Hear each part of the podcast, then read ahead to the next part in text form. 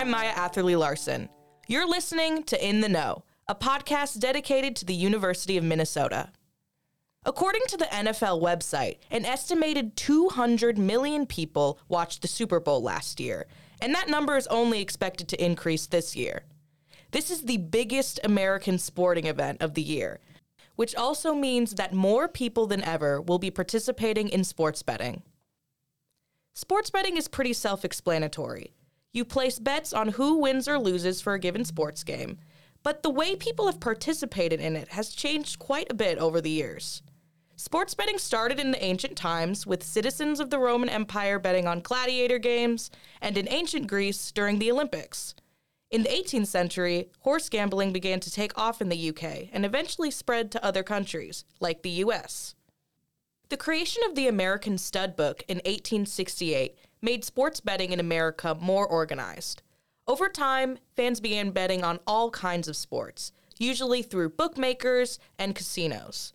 Up until two thousand eighteen, sports betting was illegal in every state except Nevada, says Susan Sheridan Tucker, the executive director of the Minnesota Alliance on Problem Gambling, when explaining the history of legal gambling in the U S. The U S Supreme Court overturned the ban, which opened the opportunities for every state to decide whether they wanted to make sports betting legal or not. So since twenty eighteen until today, we have thirty-eight states, plus the District of Columbia, that have legalized sports betting, which means that in most cases, you can bet online. With the birth of the internet, online sports betting saw a boom in popularity due to its overwhelming convenience. In twenty twenty-one, approximately twenty percent of the user base on platforms such as DraftKings and FanDuel consisted of women, while men comprised the remaining eighty percent. Sheridan Tucker notes that among this demographic, young men aged eighteen to thirty-five are showing a notable increase in addiction to sports betting. Today, the most popular way to participate in sports betting is through various apps like FanDuel and DraftKings. With Gen Z being the most tech-savvy, sports betting on apps is a big success with younger students at the U. There are many different features on these sports betting apps. Computer engineering senior Tyler Yantis explains how it works on the app Prize Picks. You pick a player's line is what they're called. So let's say for basketball, Anthony Edwards is supposed to score twenty points. You pick the over, the under, and you just end up making parlays based off of that. Then the other type that I do occasionally use is called FanDuel. There's another one called DraftKings. Those you make mock-up, like fantasy football lineups, pick different players, and whoever has the best performance wins. With modern-day sports betting, people are betting on way more than just outcomes. Something that was surprising to me were the other smaller bets that are a little more unusual. People are doing micro transactions, micro bets, in-play bets. So during the game, they can bet on how long will it take the pitcher to pitch the ball? What color is the Gatorade that's going to be dumped on the coach? You know, things that are happening within the game, but are not necessarily directly related to the game. So it makes it much more easy to engage in betting. And our concern is that people are doing way more than they're really equipped to do. They may be spending way more money, placing m- many more bets than what they really intended to do at the outset. These apps can be an exciting addition when watching a game with friends. Marketing senior Trevor Edwards discusses the social aspect, which has a valuable role surrounding the culture for these apps. A lot of times my roommates and I, we kind of will like go in on the same bet together so we could kind of cheer for the same things, or in a case you can kind of use it in, the, in that same kind of camaraderie sense, but just going against someone else. So, you know, I think he's going to have more than one hundred yards and my buddy doesn't. So we kind of have a little back and forth throughout the entire watching experience. Sports betting apps can be a fun time, no doubt. But the increased accessibility of gambling has brought up concerns.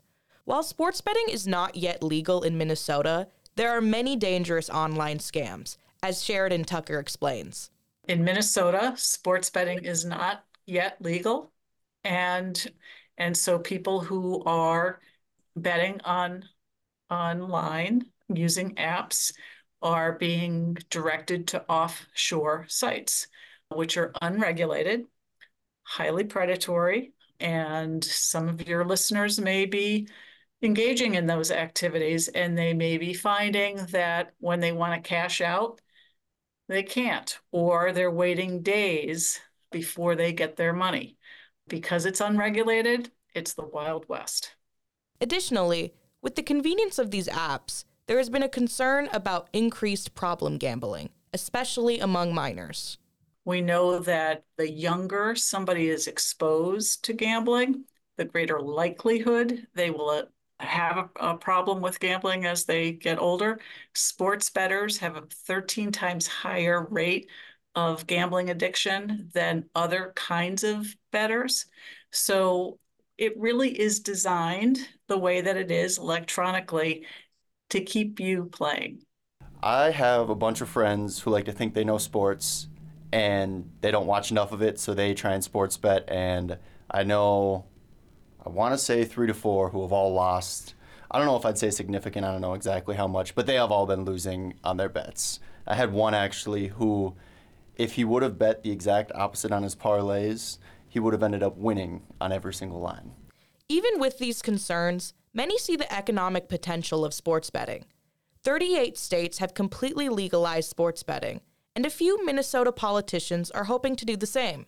State Senator Jeremy Miller has proposed a bill to legalize sports betting, hoping to get it passed once the upcoming session starts.